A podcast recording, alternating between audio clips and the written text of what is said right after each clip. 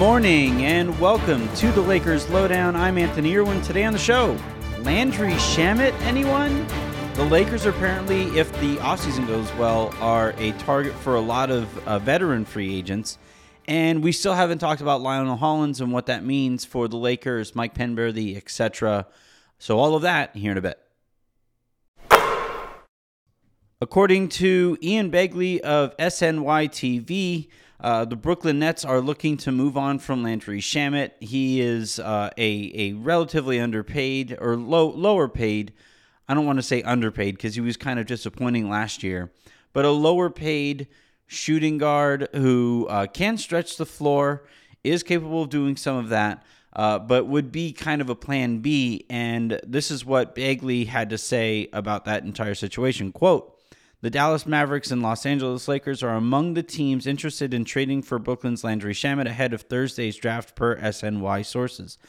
Several teams have com- communicated with the Nets about possible trades for Shamet. Most of those scenarios involve the Nets receiving the team's first round pick. Brooklyn is currently slated to pick 27th on Thursday night. If they traded Shamet to Los Angeles, they could move up to number 22. So I think a first rounder is a little steep in my opinion, for Shamet. Uh, he is somebody who would immediately help the Lakers win now. Uh, but he also feels like the kind of player that they might be able to get later in a buyout situation if he's traded to a team that underperforms. So I, I would personally hold off on trading for him quite yet, especially given the other things that the Lakers have going on, uh, which involve Buddy Hield, Russell Westbrook, uh, Chris Paul. There's a, the the situation in Chris Paul is kind of weird, given Robert Sarver's comments out there. I just think there's there's enough on the Lakers' plate right now to where if they if they do make this trade for Landry Shamet, it'll be like a Plan C or a D type situation.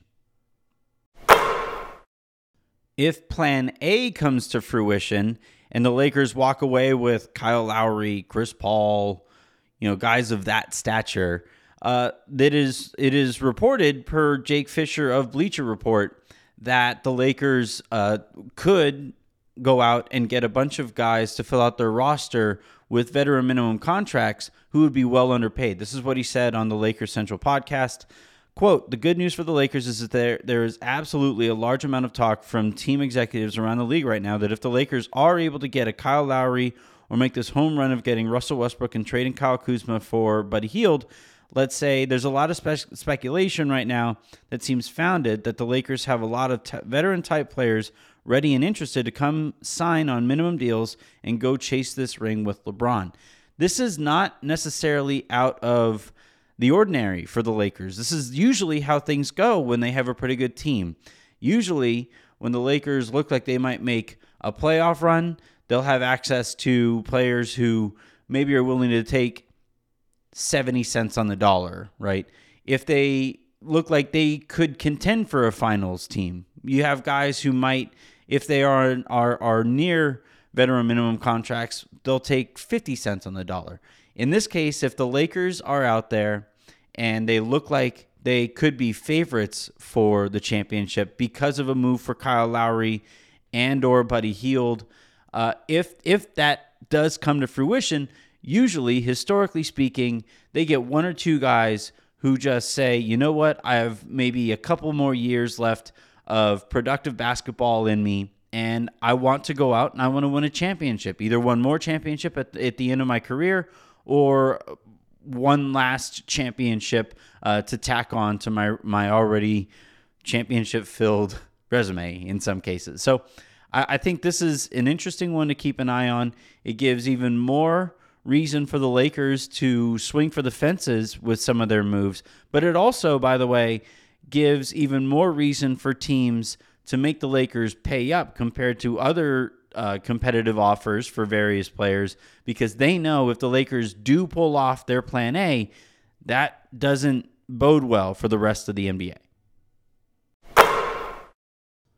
All right, so we haven't been able to get to this because, well, I was catching up on all of the free agency madness and all of the trade rumor madness uh, coming off of vacation. But this could be kind of an interesting development here with uh, Lionel Hollins and the Lakers parting ways. Apparently, his contract ran out, and the two weren't able to come to an agreement in regards to what it would take to bring him back. Uh, maybe the Lakers thought that he might get a different offer out there and and and wanted to let him peruse those opportunities. Maybe Lionel Hollins thought that he would have a larger role in the organization, uh, given the, the the time that he spent with them thus far. Regardless of the of what the situation is, he is out. And Mike Purdy, uh, the guy who has been the Lakers shooting coach the last uh, couple years, he steps into Hollins' spot uh, to fill out the bench. This is interesting to me because I would imagine somebody who is a shooting coach looks at the game on the more offensive side of, of the basketball.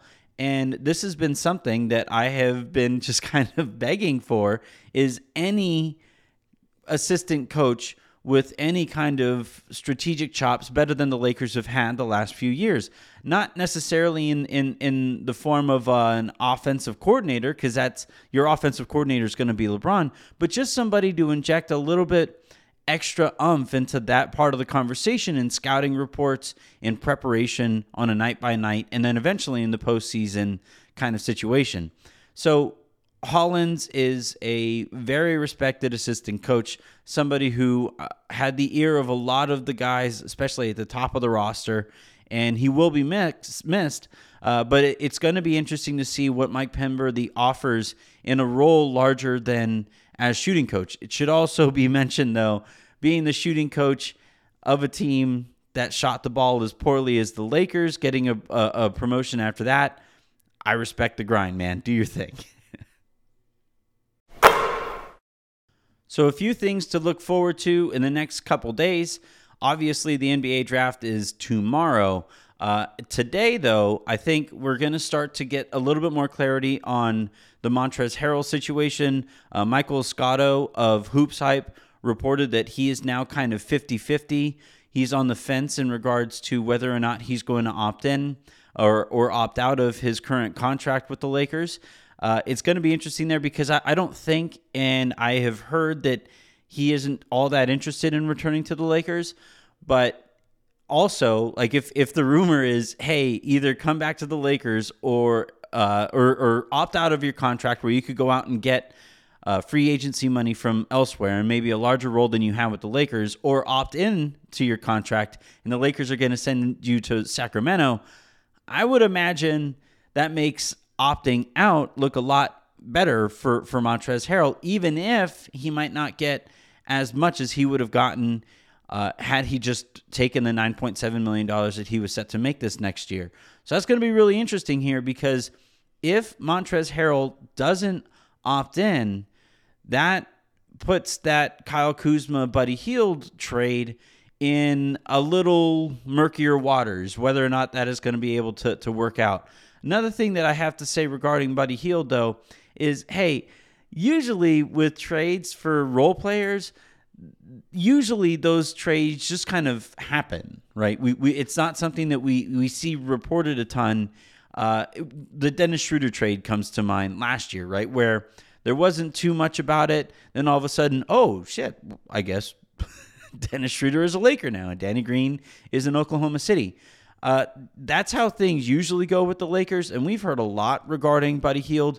So just a bit of a disclaimer if you, like me, are hoping that they walk away with one of the better shooters in the, in the league.